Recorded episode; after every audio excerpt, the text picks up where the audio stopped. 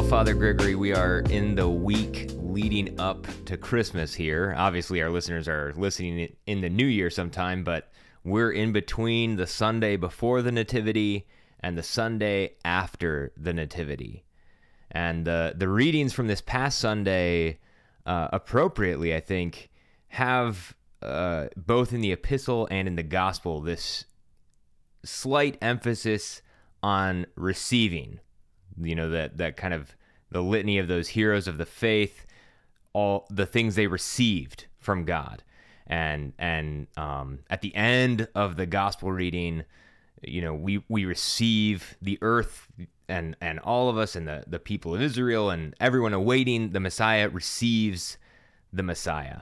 Um, and and so there's this emphasis. And i and i've been thinking about this kind of difference uh, between receiving Christmas and achieving Christmas. And of course, there there are any number of Christmas movies built around this premise, right? The children are all sweet, wonderful, innocent angels who understand the true spirit of Christmas, which Unless is really it's just Home Alone, but right. Well, he has to, you know, be he has to the- defend the house. Yes. Yeah. Uh, he, ha- you know, he has to be a little more sly. Uh, but but they they know that you know the kids get the spirit of Christmas, which which you know usually has to do with presents. But it, but at least there is that aspect of reception, while the adults are all you know work addicts and you know just uh, they've got to we have to you know make the perfect meal for the in-laws or we have to find the perfect gifts or we have to make enough money or, or whatever it is right but i but even though this is kind of a tired theme i think it's still a very good distinction to make when it comes not only to christmas but to to all of our spiritual life because the emphasis throughout all of scripture is that we are to receive God. God offers himself to us as a gift. And of course, there is an activity involved in that reception. This is not simply a, a passive thing, but it is also not something that we accomplish. Our salvation is not our task. Uh, the coming of the Messiah does not come about because we have somehow earned it or you know a group of people or individuals has somehow done the right things to make god do this great thing and so i, I really you know just as we come into this time for our listeners as we enter into this new year uh, i hope it can be a time of openness and receptivity to what god is doing in our lives Yeah, and like you said, you know, our listeners are listening to this at the beginning of the new year, mm-hmm. uh, 2023. And what better way is there to start the new year than to listen to the Church Coffee Pod podcast? I, no better way You are listening to Church Coffee Pod, where the theology is never watered down and the conversation keeps flowing. I'm Father Gregory. and i'm father bryce So, Father Bryce, did we did we have any questions on our topic? We did have a question. We we and, and in fact, we had a question come in over the voicemail. So let's go ahead and play that question. Hey, long time listener, first time caller. Uh, love you guys. You guys are like a religious click and clack. Um, anyways, my question. I have some friends who tell me they don't have to go to the Divine Liturgy, that they can pray and commune with God at home. Um, what should I tell them, and how can I get them to go to church? Um, I'll hang up and listen. Thanks again. So that's a that's a great question. Yeah, it's an excellent question. So, I mean, maybe just start off like, what is the liturgy? Yeah, of course. So if we're gonna talk to our friends about why they might attend the liturgy, we have to be able to talk to them about what it is they're even attending in the first place. So the liturgy is the primary worship service of our church. Of course, we have many services that our church does: Vespers and Orthros and uh, the Paraklesis, and and and we ha- we have so many. But this really is the central worship action that takes place in our church: is the celebration of the divine liturgy. Uh, the bishop, uh, Metropolitan Nicholas, likes to kind of talk about two different parts of the liturgy, and I think this this works out really well. He talks about you know Jesus himself would have worshipped in in two different kinds of places, in the in the synagogue, and in the temple. And in the synagogue, what takes place is there are prayers, usually the reading of some psalms, and then a scripture is read, and uh, and an expl- explanation and exhortation is given on that passage of scripture. Of course, being read from the Old Testament, and that's really kind of what takes place in the synagogue. And then what takes place in the temple is, of course, sacrifice. And so we have these kind of two distinctions in our liturgy the liturgy of the word and the liturgy of it's sometimes called the liturgy of the Eucharist because mm-hmm. of course that's the not only is that the central action of this this part of the liturgy, it's really the central act of the liturgy itself. Um, sometimes called the liturgy of the faithful because many many years ago, at one point, the catechumens were uh, dismissed from the sanctuary before this part of the liturgy would begin. Yeah, I, I, mean, the whole service can really just be called the Eucharist, the Thanksgiving yeah. service, the Divine Eucharist, Ethia Eucharistia, mm-hmm. and the whole service is Divine Liturgy, and and breaking it up into these two parts is really just to help us uh, talk about it and understand the different parts. Right. Um, but it's you know two parts of the one whole, of course.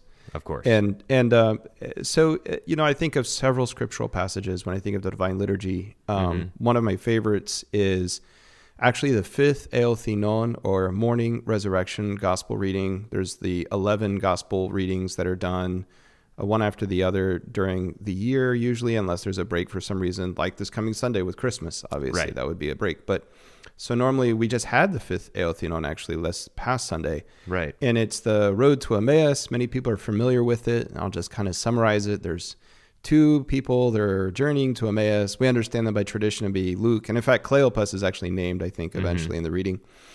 And they're just kind of walking along, and they're looking pretty sad and dejected. And uh, Jesus kind of pulls up next to them, and the risen Christ, but they don't recognize him because this is after the crucifixion, after the resurrection. Mm-hmm. Um, they they don't recognize him, and he's just like, "Hey, why are you so sad?" and they're just like, "Don't you know? Like, are you the only guy that doesn't know what happened?" There was this, you know, yeah. Jesus, and we thought he was a prophet, and he was great, and did all these miracles, and they crucified yeah. him, and we thought he was the one to redeem Israel, and and and so then this uh, mysterious figure, who we know to be Jesus, uh, teaches them from the scriptures, from the from the law and the prophets, all the things concerning himself, and that he must suffer, and implied there is mm-hmm. the resurrection. And they're just like okay. And then you know he acts like he's going to keep going. And they're like oh look it's it's the day's over. Why don't you come spend the evening with us? You know they want mm-hmm. to show him hospitality which is a very important uh, virtue. And so oh, yeah. they're at they're at table. You know it's time for supper. They're at table. And he takes the bread he blesses he breaks he gives thanks he breaks it and uh, this language is very familiar it's very eucharistic yeah and yeah, we just heard it a couple chapters before that in Luke when he's t- yeah. talking about the Last Supper. Right, exactly. When he's celebrating the Last Supper, I mean, he's he takes the bread, he gives thanks, blesses, breaks it, and uh, and then uh, and then they their eyes open and they see him. They see the risen Christ, and he vanishes out of their sight. And uh, and then they said, "Did not our hearts burn to us on the road while he opened to us the Scriptures?" And mm-hmm. so you see there, you see the liturgy of the Word uh, the, the opening up of the scriptures. Um, and then you see the liturgy of the offering, the, the, the giving thanks, the blessing, the breaking of the bread. Mm-hmm. And it is in the breaking of the bread that they recognize him, that they see him. Yeah. And so this same thing happens every time we attend the divine liturgy. Every time mm-hmm. we celebrate the divine liturgy is we have the scriptures open to us, we hear them read, um, we hear them proclaimed in the homily. Uh, we hear the gospel, the good news proclaimed, and then uh, you know then we have the the giving thanks and the you know the presenting of the bread, the giving thanks, the blessing, the breaking, and the distributing of it to the people. And so, and the risen Christ is present with us every divine liturgy. Father Schmemann had this thing, I think, in his journals where and I, I I've repeated this multiple times to the people wherever I've served because I just I really like it. Uh, he says, you know, the ancient, or he says, people today have the idea that Christ is in their midst because the body and blood is on the altar, meaning the Eucharist, um, the communion. He says, but Christians in the ancient times believe the body and blood was on the altar because Christ was in their midst. And, you know, it just emphasizes the presence of the risen Christ uh, with us throughout the whole divine liturgy. St. Simeon, the new theologian, as I recall someone saying, uh, saw the risen Christ um, when he celebrated the divine liturgy, uh, Wow. just just like Luke and Cleopas did. Um, Yeah. And and also, I think it points out that Christ Himself is the celebrant. So even when the bishop or the priest is doing the actions, saying the words, you know, literally lifting up the bread, breaking the bread, Yeah. that it's Christ Himself who's always the celebrant. Yeah, So- there's a there's a dialogue at the beginning of the liturgy if, if there's a deacon that no one would ever hear because it's it's done silently between either the priest and the deacon or the bishop and the deacon and the deacon says it's time for the Lord to act. Yeah. Not it's time for us to act or, you know, whatever. It's time for the Lord to act. Yeah, it's it's an act of the Lord, and and uh, Father Hopko in one of his podcasts said, you know, everything should be in place. Everyone should be in place at that moment. You know, the readers should be ready. The epistle should be set. You know, the altar should be ready. Uh, you know, we should all be ready because it's the Lord Himself who's going to act, and it's that is said at the end actually of Orthros, Right. right before the beginning of the Divine Liturgy. Yeah. Uh, and, and so we need to be ready to go um, because it's the Lord Himself who is acting in the Divine Liturgy. And not only the Lord is present, not only are we present, obviously, um, but you know we have another reading that's kind of helpful to talk about this from the twelfth chapter of the Epistle to the Hebrews Sure. um, where it talks about, um, you know, it kind of makes this comparison between um, uh, Sinai when Moses went to Sinai and there was the, you know, the the thunder and the the cloud and the fire and it was pretty scary and it was like, don't touch the mountain, don't come Right. close to the mountain. Yeah. If your cow touches the mountain, we got to stone it to death and all this stuff. It was really, really intense. And and the so the you know we believe Paul wrote the letter to the Hebrews, so he's he's talking about that and and then he kind of transitions. He goes, but that's not where you've come. Like even that that great, scary, amazing, powerful, you know, divine presence of God on top of the mountain. He goes, but you've come to the heavenly Zion, to the heavenly Jerusalem. You know. Oh. And you know, surrounded by a cloud of witnesses, and mm-hmm. Um, the angels are there, and you've come to God on the throne, and you've come to uh, Christ, and you've come to the blood of the Lamb, and all this stuff. And it's Wow. it's very very powerful imagery. You know, I encourage everyone to read it. You know that that passage is like uh, the twelfth chapter, the eighteenth verse, like through the 29th verse, if you will. Um, and so you know, it's just it's a really powerful thing. So w- what's the point there? Obviously, Christ is present, God is present, we're present. So are the angels, so are the saints. Yeah. I think the exact language is uh, the assembly of the firstborn who enrolled in heaven, to God the judge of all, and the spirits of the righteous made perfect. Yeah. So all of that, all of those are present in the divine liturgy, whether we have eyes to see or not. Some of the saints Yeah. saw them, like Elder Porphyrios, Elder of Menios, great saints and modern elders of the church, Elder Iakovos Tsalikis of Evia. I mean, they literally saw these things um, that are manifest. We don't always see them, um, but they're there yeah. and Yeah. so that's that's a powerful witness uh, to the liturgy and then and then finally another passage i mean there's so many scripture passages we could Oh yeah. we I could mean, allude to yes, for, the, of for liturgy Yeah. but another great point again also i think made by father tom hopko of blessed memory and others you know it's um, the apocalypse the apocalypse of john the book of revelation as we commonly Yeah. understand it you know um, it was inspired by the divine liturgy it inspired the divine liturgy mm-hmm, um, st john is in prayer on the lord's day yeah. Kyriaki Imera, which is Sunday as we understand it. Uh, so he's in prayer when the heavens are open and he sees all these things and he sees the heavenly liturgy. He Yeah. sees uh, the Lamb of God. He hears, he sees the risen Christ, and it's this powerful image. And it kind of gives, it uses imagery of Isaiah, the heavenly throne room, Isaiah 6, Ezekiel, uh, Ezekiel, the beginning where it talks about the, the, the creatures with the four faces, which Saint Irenaeus of Lyon talks about as, you know, the four evangelists Right. um, and and he sees the twenty and four elders on thrones. So the twelve patriarchs from the Old Testament, the twelve apostles from the New Testament. They all have crowns. Eventually, later on in the apocalypse, he'll see thousands of martyrs in white robes under the altar, which is interesting because the church puts the relics of saints in the altar or un- right underneath the altar table when a church is consecrated. Done that since the very ancient times until now. So you see that referenced in a sense. Uh, the incense rising up is the prayers of the saints. Uh, so obviously, we use lots of incense in the church. Um, and um, so all of these things are kind of happening. He sees all these things, and then he sees uh, the Lamb of God upon the altar as one slain.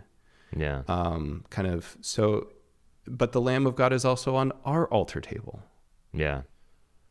Um, it's his true body and blood. Right.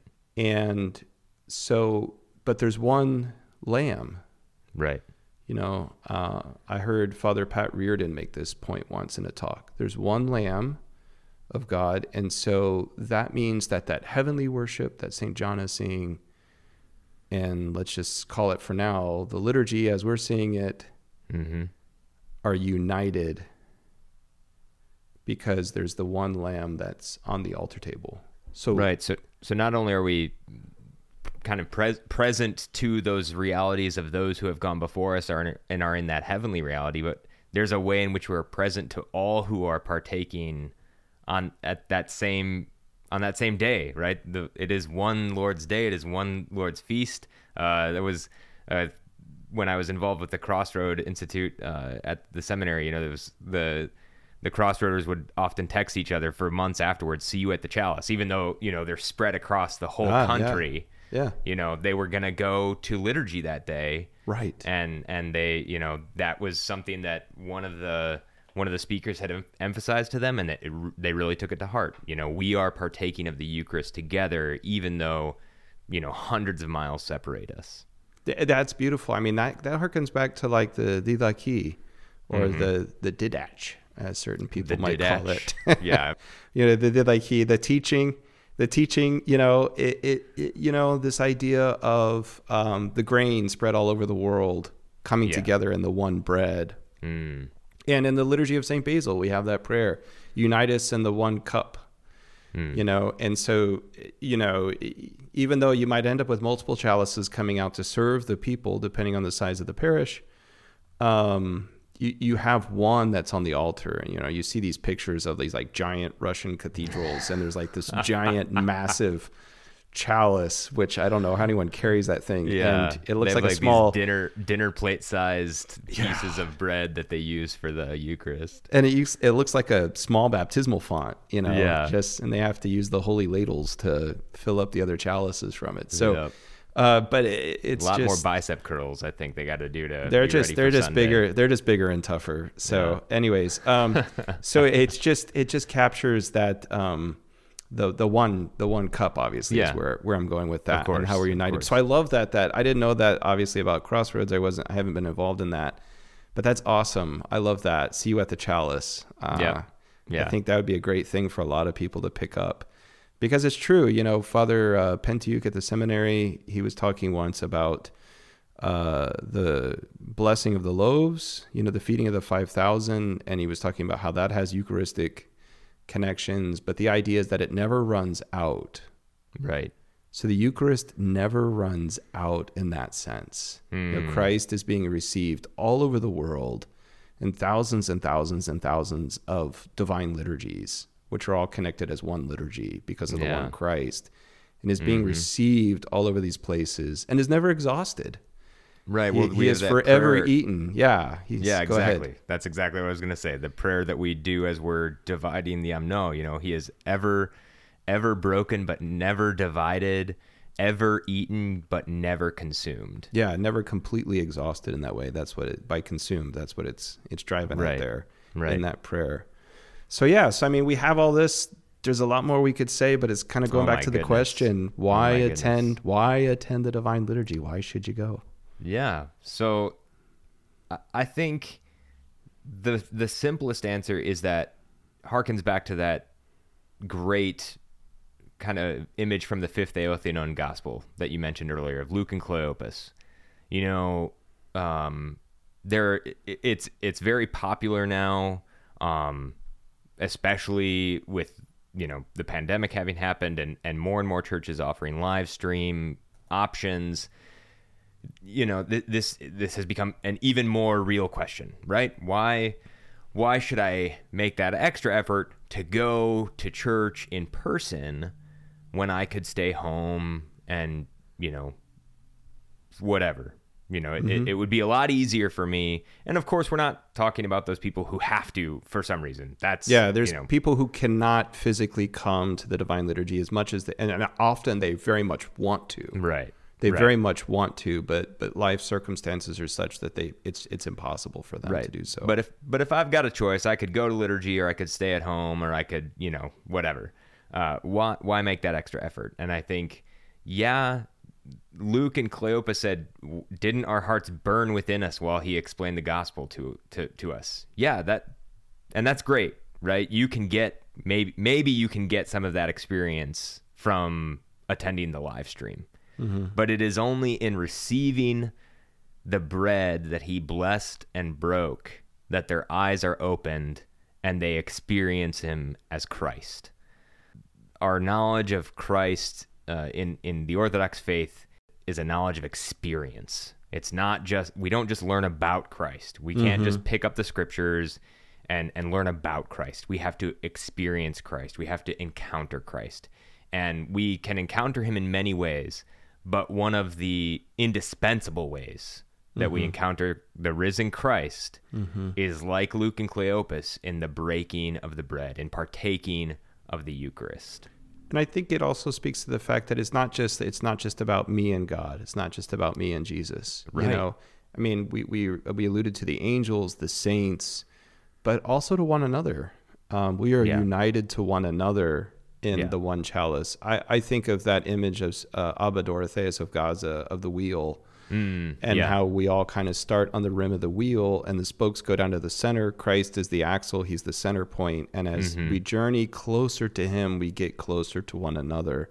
Yeah. And that's really manifestly present the divine liturgy when we're coming to the one chalice, which also speaks to how we need to prepare to come to the one chalice. We need to have Mm. this realization of of the of the communal aspect. I mean communion, right? The communal Yeah, yeah. aspect uh, with the Lord primarily, but also with uh, one another.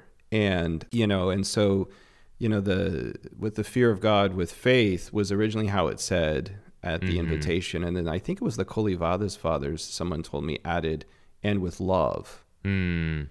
And um, my liturgics professor, Father Calivas at Holy Cross, you know, he would he would say, okay, how do we prepare? I remember this at one point in one of his lectures, and he brought that up with the fear of God, you know, kind of talking about with piety, with respect, with reverence, with due reverence, Yeah. with faith, obviously believing as the church teaches, having the faith, the Orthodox faith, um, and then but with love, you know, Yeah. love for God and love for our neighbor uh, Yeah. which you know means you may have to go and ask forgiveness, receive forgiveness, um, starting in your home with other people in the church. I mean, Christ Himself said that over and over, right? If if you're going to offer your sacrifice and you you you know that you have something against your brother, or your brother has something against you, go be reconciled. Yeah, you got to be reconciled, and and you got to make the effort there too, and that is possible when we're present with one another. Uh, it can be hard work. I mean, that's probably Oh, a yeah. topic for another podcast.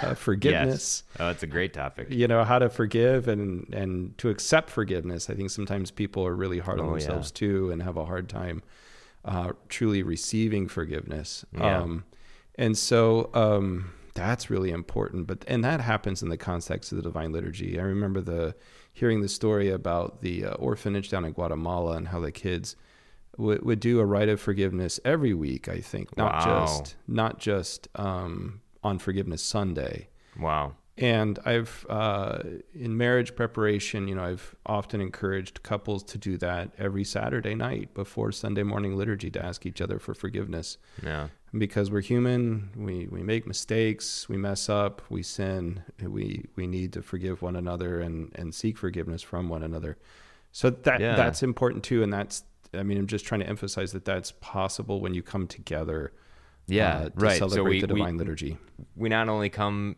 to liturgy to to encounter Christ, to receive Christ, but to to encounter one another, mm-hmm.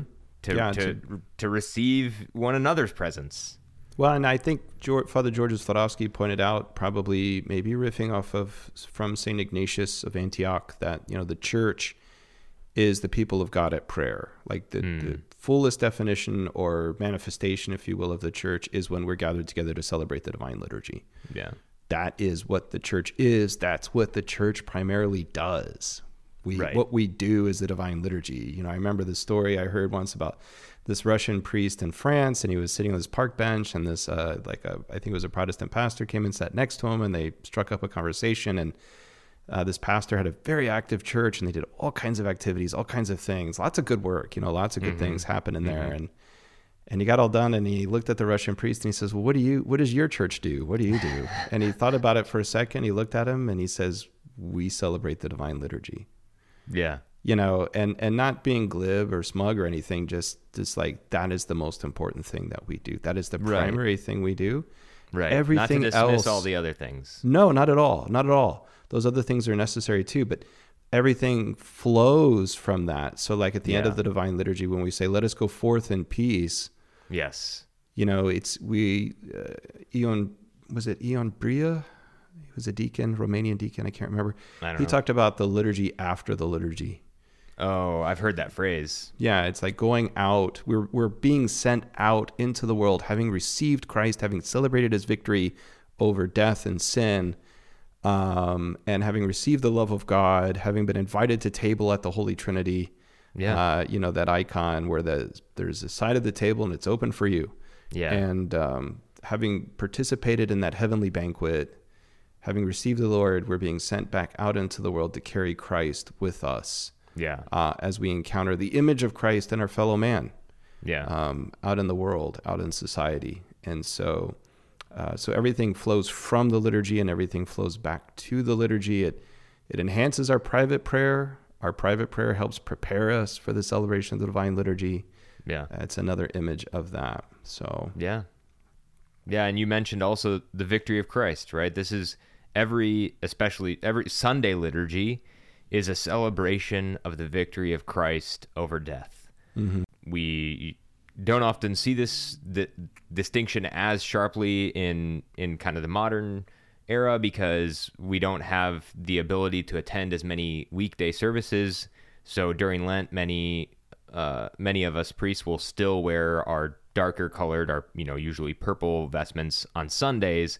But traditionally, those darker colored vestments would have been worn only during the week in Lent, and we would still have worn a white or a, a, a brighter color mm-hmm. on Sunday because Sunday, every Sunday, is a celebration of the resurrection of Christ, a, a celebration of his victory over death. And, you know, why do I got to go to church to celebrate that? How often do you celebrate alone? Mm. You know, Yeah, we right. celebrate together. That's a that's a communal activity. Yeah, and it's it, it is that it's a celebration. It's he's the king is on his throne. His enemies have been put down, uh, and the enemies again are sin and evil and darkness and all that stuff. And that's what the divine liturgy is. Yeah. it's and that's also what the gospel is. Yeah. You know, there's this uh, wonderful podcast uh, Father Thomas Hopko was doing before he passed away. He didn't quite get to finish it. Um, Worship in Spirit and Truth. Yeah. And he was uh, talking about the Divine Liturgy. And even if you don't listen to the whole thing, I would encourage people to listen to at least the first few episodes yeah. um, because he really does an amazing job of just kind of setting this up and talking about what the liturgy is Yep. and what it is we're really doing at the Divine Liturgy. Um, Mm-hmm. So, yeah, so far far better than we could. Oh, absolutely, absolutely. And this is this is just not even barely. This isn't even really scratching the surface. This is just. I don't know what. Yeah, we're just barely introducing this topic Yes, because yeah. we could just talk about it so much. And Absolutely. Obviously, we're priests. I mean, we love the divine services. I mean, Yes. it goes without maybe saying. a, maybe a little biased. Yeah, it goes without saying, but we really want to invite everyone into this. That's also Yeah. kind of part of our calling as priests, uh, because the people are there to be active participants. Yeah. Um, our brother priest, Father Cyprian, he came up with a little phrase I heard him say once, something like active partic- participants and not, um, you know, passive observers or Hmm. something like that. Um, Yeah. Kind of captures the idea, you know. Yeah, I was I was talking to some of my parishioners recently, maybe last month or so, and and I said, you know, th- th- those all those litanies where I'm the priest is saying in peace, let us pray to the Lord, you know, for the peace from let us pray to the Lord. The priest isn't praying at that time. You're praying. That's when the people are praying. The- And the Lord have mercy is the prayer. The priest is kind of given a framework like, hey, let's Yeah. as we're saying lord have mercy let's say have, lord have mercy for these these particular things. Uh, you know i'll i'll remind you of the things so that you don't have to come every week and remember these particular things. But that's the time for for the people the body everyone together to pray lord have mercy which is really i mean that is the church's prayer Well, and to bring to mind those things, I mean, you can literally, when you're play, praying for the sick and the suffering, everyone knows someone that's going through something. You can bring them to mind, offer them up Yeah. in prayer at that time uh, for our country. I mean, our country always is in need a lot of a prayer. Seems like maybe even more so these days, but, you know, always in a need of prayer. Um, you know, we're praying for civil authorities, for the office of the president, for armed forces, um, you know, we're for our hierarchs. Um, you know, I used to tell people if you if you don't like my sermons, you don't like something I'm doing, then pray for me. You know, right uh, Yeah. you know, I need your prayers. Yeah. I need I need the help of the Holy Spirit. Uh, we all do. Um, Mm-hmm. There's a beautiful scene I think in War and Peace where there's something like that that happens with a litany where she's thinking about what's going on in life and as the deacon is doing the litany and that's the other thing too I was going to say with that I mean normally if you have a deacon in the church that's those are his portions and there's a reason he kind of walks out on the solea yeah to do them. So he's kind of standing amongst the people and he's exhorting them to prayer, to your point. He's bringing up the topics, he's providing order and structure so that the people can then bring those things to mind and lift them up in prayer in the divine liturgy. yeah Um, and that is the corporate prayer, the corporate worship of the church together. right we need the people there to do it there's another reason to come That's another great point. A priest in the Orthodox Church can never do the divine liturgy by himself. right I mean, he can pray the Typika, he can pray the Orthros, kind of. It's kind of hard to do. Uh, but uh, all of our services are really hard to do on your own, besides maybe the hours. Um, and uh, but you know, for the liturgy, there has to be at least one other person there to say the Lord have mercies, to say the amens. Um, the people have to be represented in some way yeah uh, for the divine liturgy to take place, and we can't do it on our own.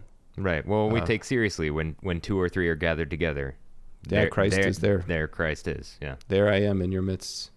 Uh, which we say during the divine liturgy, you know, Yep. Christ is in our midst when we give the kiss of peace.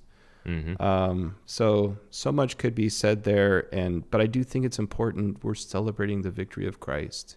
Yeah. Uh, it's it's it's not dead ritual. It's it's a living celebration with the clergy, the people, the angels, the saints, hmm God Himself, Christ, and Yeah. the and the body and blood of the Lamb, and Yeah. all of that. Um, so it's really an amazing gift that's Yes. given to us. And Right. so, you know, to come back to that, right? We, we started talking about receiving the gift. hmm So Yeah. when you receive a gift at Christmas, what do you do? You open it. You open it, you get it out, you put the batteries in it, you wash it and wear it, whatever it is. Yeah. you know, Right. you use it. And so liturgy is a gift. Uh, Christ is a gift that's given to us, the Son of God.